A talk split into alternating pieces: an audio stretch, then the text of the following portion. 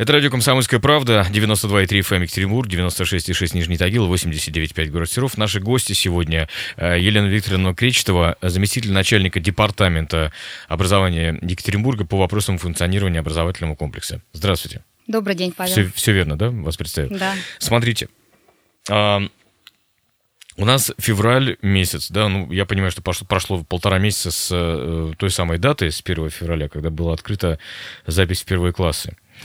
Я думаю, что за это время уже можно было, наверное, устранить все назовем так, шероховатости, нюансы, да, вот э, что как проходило у нас. Давайте вот с чего начнем. Как вам кажется, я просто поясню свой вопрос. Мы тут связывались с нашими коллегами в Челябинске, мы периодически проводим еженедельно радиомост, вот как раз-таки по пятницам. И а, один из вопросов, который мы как-то... Каждый, каждый раз мы выбираем какую-то тему для обсуждения. И один из, одна из тем, которую я предлагал, а, давайте обсудим вот запись в первый класс, как у вас проходит. Они говорят, пожимают плечами, говорят, ничего удивительного, ничего примечательного вообще не происходит. А почему, на ваш взгляд, у нас такой ажиотаж? Я бы, знаете, с чего хотела начать? Во-первых, запись э, в первые классы началась не 1 февраля, а гораздо раньше, 15 декабря. Это был у нас новый этап э, для записи детей, э, чьи родители являются льготными категориями. В этот период мы зачислили порядка 917 человек, а с 1 февраля началась основная волна. Массовая, так сказать, да? Массовая, да, все верно. Э, с чем связаны были проблемы 1 э, февраля? Ну, наверное, э, это были, конечно же, технические проблемы, потому что в организационном плане и в плане информационной кампании с нашей стороны все было учтено и проведено я думаю, что ни для кого не секрет, что портал госуслуг э, в промежутке времени с 0 часов до часу 30 э, работал не в штатном режиме, скорость приема заявлений была занижена. Ну и как следствие этого Э, заявления, которые передавались с портала в ведомственную систему, поступали, к сожалению, не по времени формирования заявления на портале госуслуг, в связи с чем вот и возник этот ажиотаж в этом году. Но на сегодняшний день вы совершенно правильно сказали, что у нас уже благополучно все разрешилось. Угу. Большая часть детей зачислены в образовательные организации. И если мы ожидали в этом году 19 500 первоклассников, то на вчерашний вечер э, у нас уже было зачислено 16 900 детей. То есть это 86% от всех э, первоклашек, которые придут к нам 1 сентября. А что будет с остальными 14%? Что, что там? Мы их ждем э, в течение всего периода, начиная вот с 1 угу. февраля. И прием первичное зачисление заканчивается 5 сентября.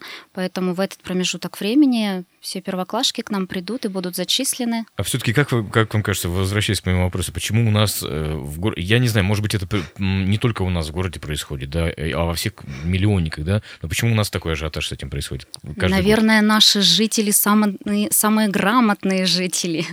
Именно они пользуются в основном порталом госуслуг в ночь на 1 февраля.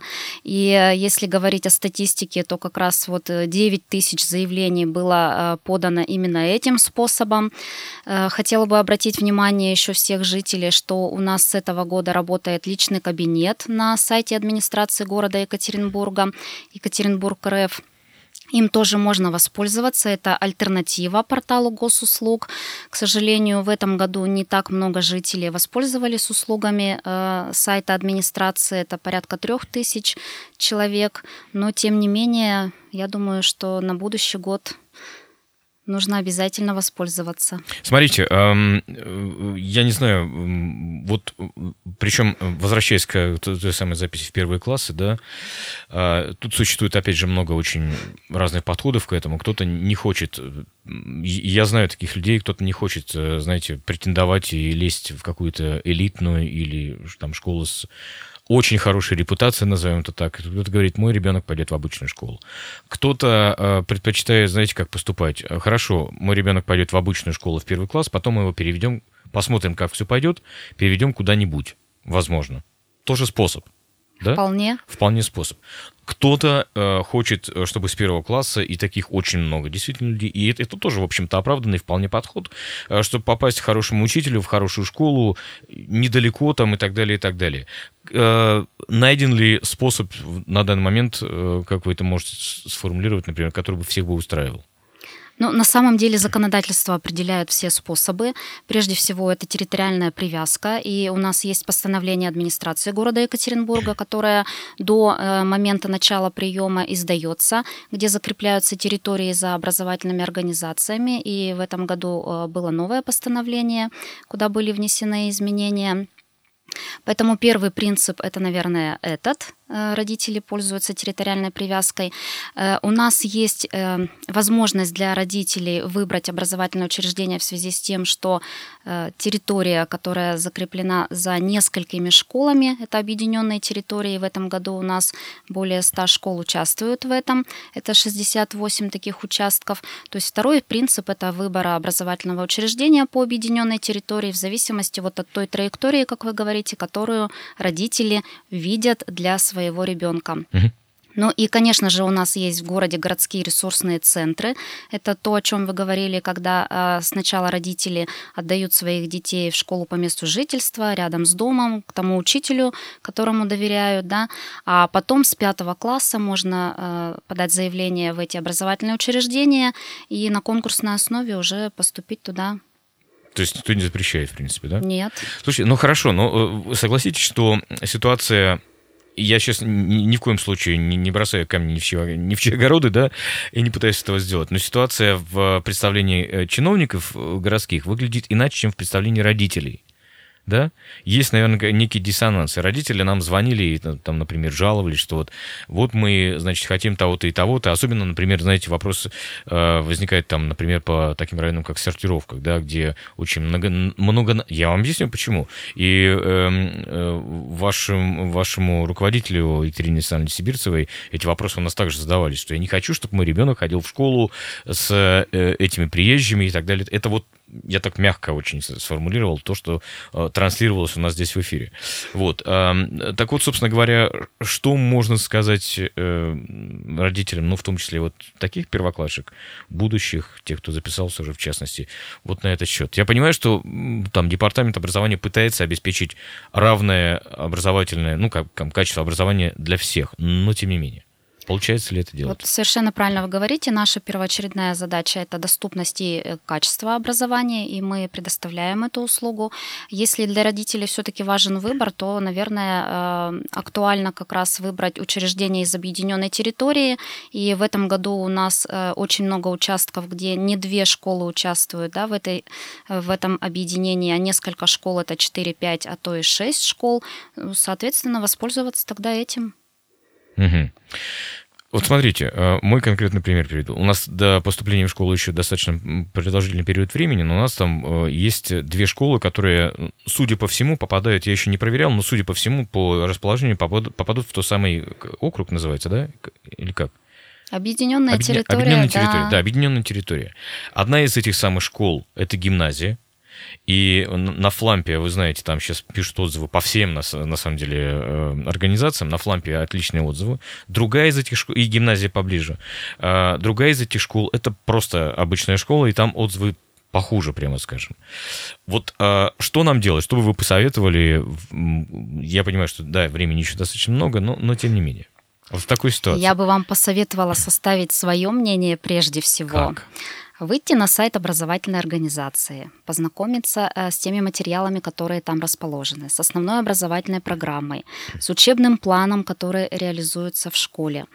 Э, затем э, я бы вам порекомендовала посетить Дни открытых дверей, которые проводятся каждым учреждением в преддверии начала приема в первые классы где вы увидите учителей, где вы увидите условия, в которых будет обучаться ваш ребенок, познакомитесь с руководителем, ну и, соответственно, составите уже свое собственное мнение. О том, как все там... Э, как все организовано, где, в каких условиях будет находиться ваш ребенок. Угу. И сделаете правильный выбор. Ну хорошо, ладно. Э, опять же, мы понимаем, что можно нарисовать отличный сайт, да, и, ну, конечно, да, отзывы почитать. В общем, форумов сейчас разного рода хватает от э, родителей, тех, кто там учится. Скажите, пожалуйста, а как вам кажется, э, мы нашли ту самую оптимальную систему на данный момент для записи э, детей в первоклассники? Или нам еще предстоит какие-то, опять же, те самые шероховатости устранить?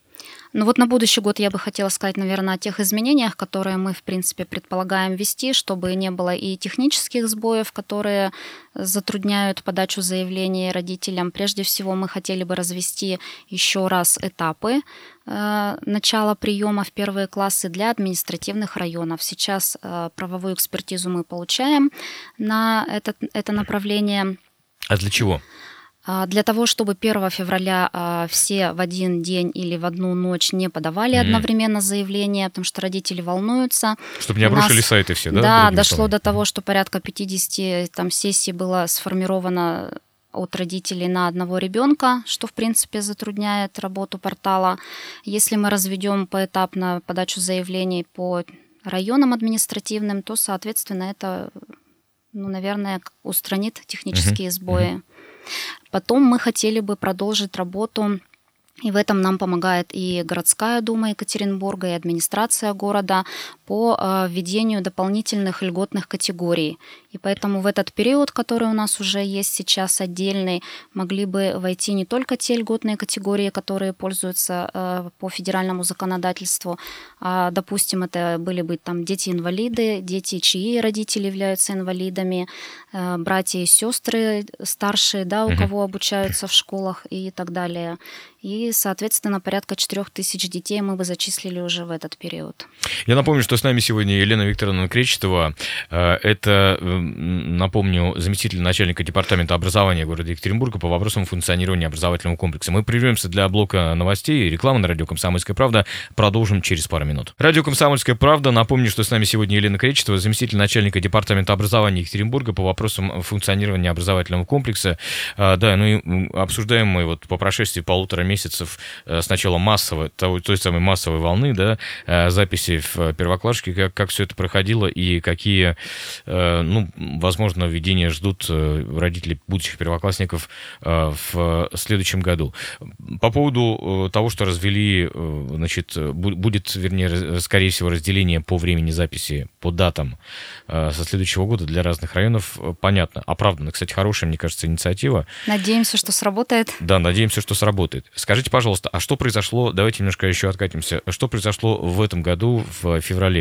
Там были какие-то проблемы, то ли э, не все успели подать, то ли не у всех э, заявления были онлайн э, зарегистрированы, зафиксированы. Что-то, насколько я понимаю, пришлось решать, так сказать, в порядке таком ручном в ручном режиме, да? Я в начале разговора, в принципе, уже затронула эту тему. А, дело в том, что заявления, которые формировали родители в электронном виде, непосредственно через портал госуслуг, не через личный кабинет гражданина, да, который на нашем сайте администрации есть, они поступали в ведомственную систему а, не по времени формирования заявления, а значительно позже. Но mm-hmm. не все заявления. То есть где-то что-то зависло.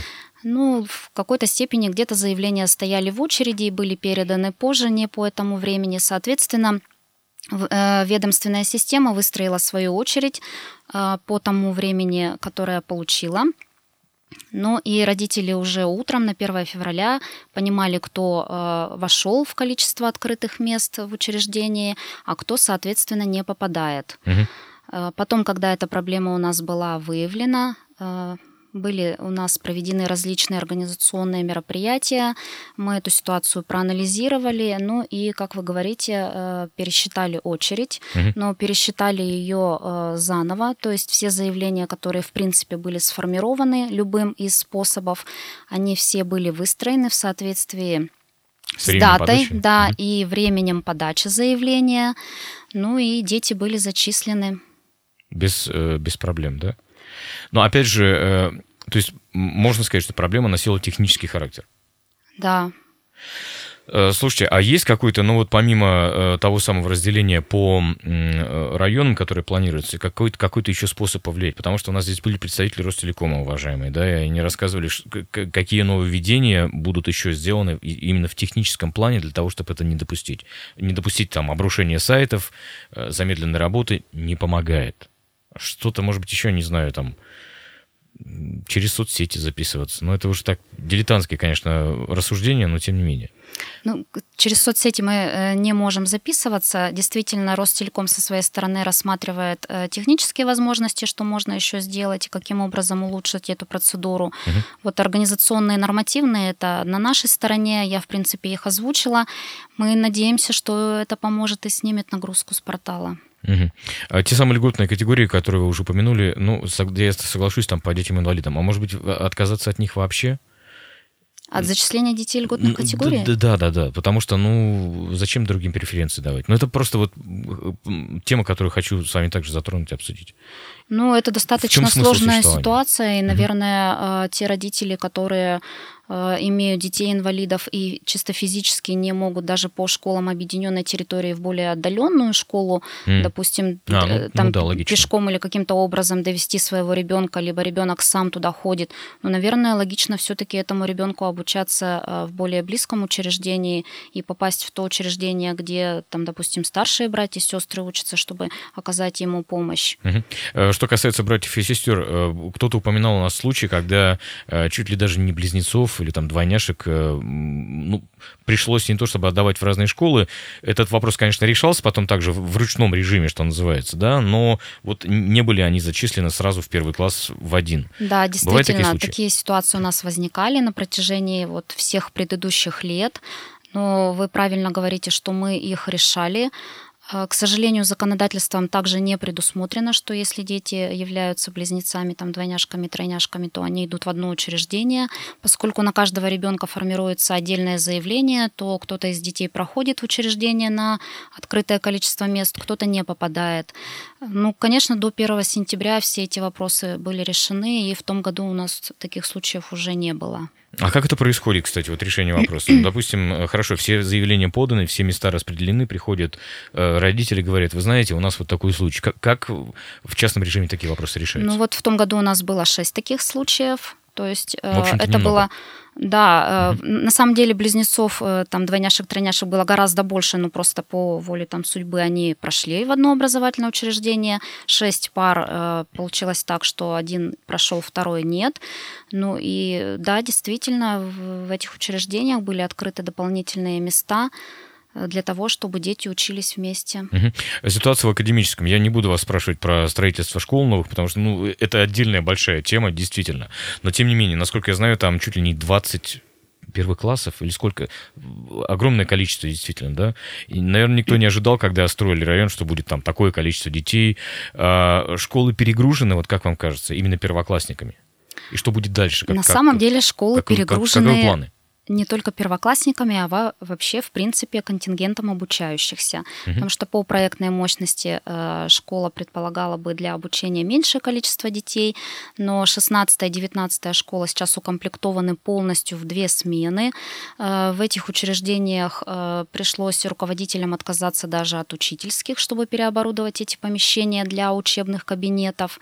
23 школа, она немного в иных условиях. Во-первых, она и открылась позже. Во-вторых, во-вторых, она имеет два корпуса. Mm. То есть строилась и... немножко по другим уже стандартам, да, что называется? Ну, нет, проект, э, проекты, в принципе, они типовые. А. Но единственное, что э, у одного юридического лица э, два учебных два здания. Да. Так. Поэтому условия там совершенно другие. И 23-я школа на сегодняшний день, она выручает и 16-ю школу, и 19-ю школу. Там как раз э, есть объединенная территория. Эта территория, получается, межрайонная, Ленинский район и Верхосецкий район.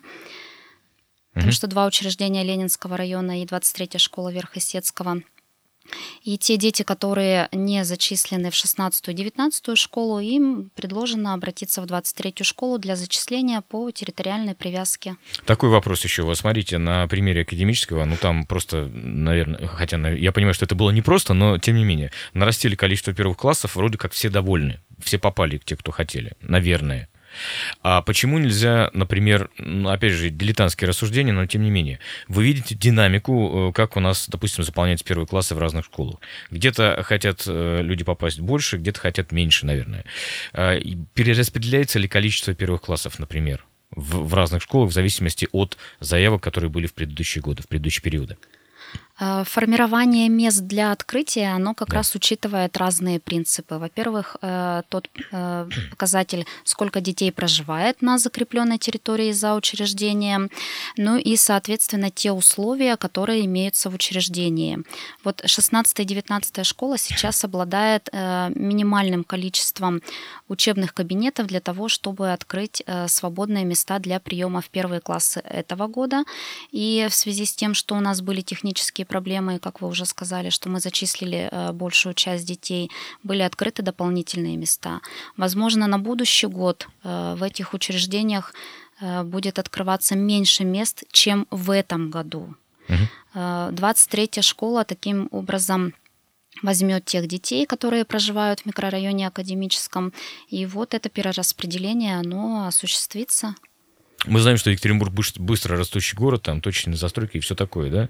А, насколько я помню, какое-то количество, какое-то время назад была проблема, ну, может, проблемой не назвать, но такой нюанс, когда дома вводились настолько быстро, что они не успели, не успевали появляться еще в базе полиции, да, и была проблема с тем, чтобы там э, присвоить адрес и, соответственно, потом э, приписать ребенка к той или иной школе. Как э, проблема сейчас решена или она осталась в каком-то виде? Как это улаживается? Вы все правильно говорите. Мы в постановление вносим, э, вносим те адреса, которые имеют полицейский адрес. Если полицейского адреса нет, соответственно, адреса нет в постановлении.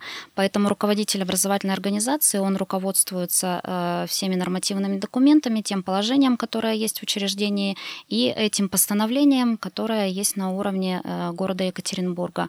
Если в постановлении нет адреса, руководитель не принимает заявление Э, делать на зачисление. Да. Нам 32-й приказ Министерства образования э, Российской Федерации говорит о том, э, что нужно делать. В таком случае родителям необходимо ждать до 1 июля. Там не требуется территориальная привязка для зачисления детей в школу. Mm. Либо, если у дома э, появляется полицейский адрес, и э, в период приемной кампании мы вносим изменения в постановление, тогда можно подать заявление после того, как постановление выйдет и адрес будет внесен.